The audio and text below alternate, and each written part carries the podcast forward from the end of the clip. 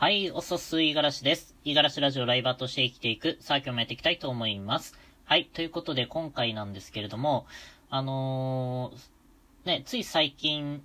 までね、えー、海外で暮らしていました。2年間ほどね、あの、海外を放浪していたんですけれども、その時にね、出会った人と、あのー、久しぶりにね、連絡を取る機会がありまして、それで、まあちょっと思ったことみたいなところをね、お話ししたいかなと思っています。うん。で、その人っていうのが、まあ、あの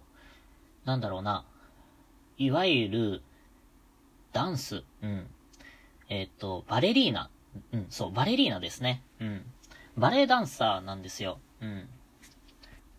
この子がね、まあ、あのー、年が近くて、で、僕よりも少し下なのかな。まあ、そのおかげでね、なんか、まあ近いっていうこともあって、結構ね、あの仲良くね、あの海外ではたまに遊んだりとかしてたんですけれども、あのー、本当にね、なんていうかな、まあ人生をゲームで例えて、えー、ゲームではなんか、まあいわゆる、レベルアップした時の経験値とか、あるじゃないですか。経験値を得られたとしましょう。で、その時に、まあ、例えばなりたい職業のためにこのスキルにポイントを振るみたいな、なんかそういう、なんていうかな、概念みたいな、ないですか ?RPG でいうところの、その、ステータス上げみたいなね。あの、本当に格闘家だったら攻撃力を上げるみたいな。まあ、そんな感じで、えー、人生を捉えた時に、本当にダンスに曲振りした子がいたんですよ。うん。本当になんか、物心ついた頃から気づけば、もうダンスをずっと踊ってたみたいなね。まあきっとこれは親の英才教育というかなんというか、あのー、本当に生まれた時から身近にダンスがあって、えー、音楽があって、それでね、えー、踊ってみたらしくて、えそっからね、え両親が喜んで、もうダンス教室に通わせて、もう、なんていうかな、この道、バレリーナ一筋みたいなね、そういう子に出会ったわけなんですよ。うん。面白いんですよね。え何が面白いかっていうと、僕との対比なんですけれども、あの、本当に、ね、えー、同じ時代を生きていた、まあ、同年代というところもあるんですけれども、全く別の道を歩いてきているので、対極なんですよね、僕が。まあ、いわゆる、本当に何もしてこなかった人種ですよ、僕は。まあ、これは、なんだろうな、親のしつけみたいなところの違いかもしれないんですけれども、いわゆる放任主義というかね、まあ、どっちかというと親にもそんなに従わなかったのかな、僕自身が。なんか習い事やればっていう風に、何か制限されてはなくて、別にやりたいものがあったらやっていいよっていう風に言われてたんですけれども、別にやりたいこともないし、友達と普通に遊んでるだけで、えー、毎日楽しいし、なんか、ね、特段、何かね、習い事する必要ないな、みたいな。あとはね、あの、塾とかね、行きなさいみたいなこと言われてたんですけれども、まだね、あの小さい頃はね、頭良かったんですよ。頭別に良くはないかな。まあでも、人並みにね、えできてたんで、別に成績も全然悪くないし、なんならまあ、5段階評価でほとんど4とか5とかね。優秀な部類だったと思いますよ。周りの評価はちょっと置いといて。うん。まあ自分自身では別に何かね、あの勉強で苦戦したこととかは、小学校とかはなかったかなと思ってるんですよね。なんで、うん、まあ部活とか、なんかスポーツとかもね、どっちかっていうと、あの、仲のいい友達がいるから、じゃあちょっとこのサーク、えっ、ー、と、部活に入ってみようかな、みたいな感じで最初スポーツを始めたんですよ。うん。っていうのと、まあ、その子はね、え、もう本当に英才教育ですよね。0歳とか1歳、ん ?0 歳は違うか。まあでも、小さい、本当に小さい頃からずっと踊って、えー、気づいたら二十数年ずっとその道を歩んでいたと。で、あの、僕はね、その、特に何の目的もなく海外をふらふらしてたんですけれども、たまたまね、その遠い土地でばったり出会ってしまったわけなんですよね。向こうはやっぱりそのバレエのためにうん、その国に来ていて、えー、必死にね、練習をして、あの、頑張ってたんですよ。ね。だから、あの、正直ね、会った当初っていうのは、もう向こうはずっとバレエを続けてたんで、あの、本当にね、会う機会はなかったんですけれども、やっぱりね、あの、みんな勝てないコロナ。コロナのせいでね、やっぱり、え、あの、練習が止まってしまって、で、そっから、まあ時間ができたんで、うん。まあそういう時にね、仲良くなりましたね。お互いに、まあ僕自身も別に、なんだろうな、フリーランスとしてね、その時、えー、まあ生きていたので、まあ仕事をずっとしながら、まあ、あの、生活はしてたんですけれども、コロナのおかげで、う、なんていうかな、自分の仕事量がどんどん減っていって、で、暇になってきたなっていうのと、まあ、これからのこと不安じゃないですか。やばいよ、やばいよ、みたいなね、感じだったんで、まあ、ちょっと時間ある者同士ね、ちょっと何人か集まってちょっとズーム会議でもしようみたいな感じで、お互いにまあ、励励まし合ってた中だったんですけれども、えそんな子がね、えっと、まあ、結局、コロナには勝てず日本に帰ってきたわけなんですよ。で、なんか心配だったんですよね。うーん、まあ、失礼な話かもしれないんですけれども、バレエ一本でね、生きてきた子で、えっと、かつね、あの、そのまま、居続けて、なんか練習して、また、なんていうかな、舞台に立つみたいなところも目標はあったんですけれども、コロナのせいで、まあそこが伸びてしまって、金銭的にもそうだし、やっぱり、ええー、気持ち的にもね、良くないなって、本当に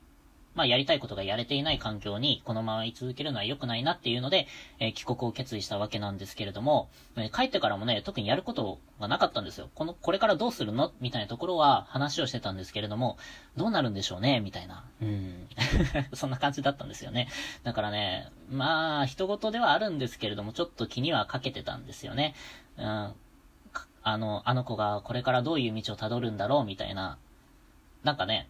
ちょっと想像したら怖かったんですよ。うん。本当にバレエ一筋でやってきた子、本当にバレエに関しては、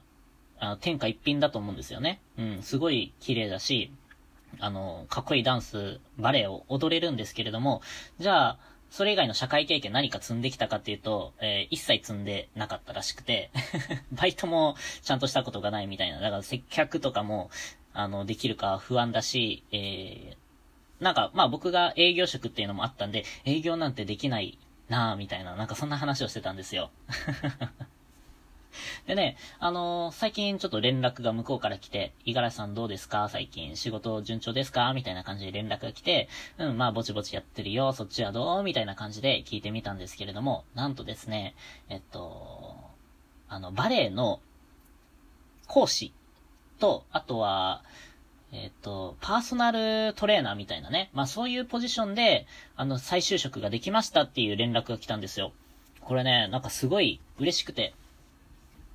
というよりかは、まあ、嬉しい反面、ちょっとやっぱ、羨ましいなとは思いましたね。うん。何かやっぱ、個人でね、一つ武器を持っているっていうのが、やっぱりこれから本当に大切な時代になってくるなって思いました。うん。幼少期の自分をね、少し恥ずかしいと思いましたね。まあ、そこまで恥ずべきことではなかったと思うんですけれども、でも、何かしら一つのことにね、集中して頑張っていて、えー、強い、その人の核っていうものがあれば、それを活かしてね、あの仕事なんていくらでもあるんだなっていうふうに思いましたね。正直ね、まあ日本帰ってきて、えー、まあ、その子自身はね、バレエはも、ずっとね、続けていきたいっていうふうに思ってたんですけれども、そうは言ってもなんか理想と現実みたいなところあるじゃないですか。だから、まあ、本当に普通に働いて、ちゃんとお金貯めてもう一回再スタートを切ろうかな、みたいな風に、えー、まあ、ぼんやりとね、考えていたわけなんですけれども、それもなんかちょっと怖かったんですよね。本当に畑違いのところに行ってね、なんか心折れて、あの、バレエの道が途絶えてしまうみたいなこともなくはないな、なんていう風に、ちょっと危機感を感じてたんですけれども、結局ね、あの、自分のね、持ち味を活かした再就職が、まあ、その子にね、えー、叶ったということで、本当に嬉しかったですし、まあ、そういう子の方が、まあ、強く生きていけるんじゃないかなって思ったのと、ね、あの、逃げて逃げて、結局僕、今自、あの、僕自身はね、あの、特になんか、これやりたい、こういうことが好きっていうので、あの、仕事を選んでるわけじゃないので、若干ね、引き目を感じてるんですよ。うーん、なんか苦労してでもね、あの、その子みたいにね、生きれたらよかったな、なんていう風に、これは隣の芝生は青く見えるのとね、一緒かもしれないんですけれども、僕自身もね、なんかもっと情熱的に生きたかったですね。っていう、なんか、まあ、ちょっとした嫉妬心みたいなのも出てきましたね。こういう癒しい人間なんですよ、僕は。まあでも、その、他人事で考えればね、その子が別に他の仕事で就職したとしても、そ、それはそれで、きっとね、僕は喜べただろうし、うん。まあ、何にしてもね、あの、前に進めると思いますんで、これをね、僕自身に振り返ってみれば、やっぱり、今はね、もしかしたら遠回りしてるかもしれないですけれども、僕はね、僕なりの考え方で、これがまあ最善の道だっていうふうに決めて、まあ進んでるわけなので、きっとね、まあ振り返った時に、まあここ間違ってたかなってもしかしたら思うかもしれないんですけれども、まあそういった時にでもね、おたおたしないように、えー、今のうちにね、ちょっと蓄えれるものは蓄えて、えー、まあ将来にね、繋げていけたらな、なんていうふうに思いました。まあお互いね、他人のことがちょっと羨ま、羨ましく思ってしまうタイミングって多々あると思うんですけれども、それでもね、もう自分は、自分であるしかないのでね、逃げられないですから自分自身を。きちんとね、まあその辺、分かった上で前に進んでいきたいですね。はい。ということで今日は以上です。またね。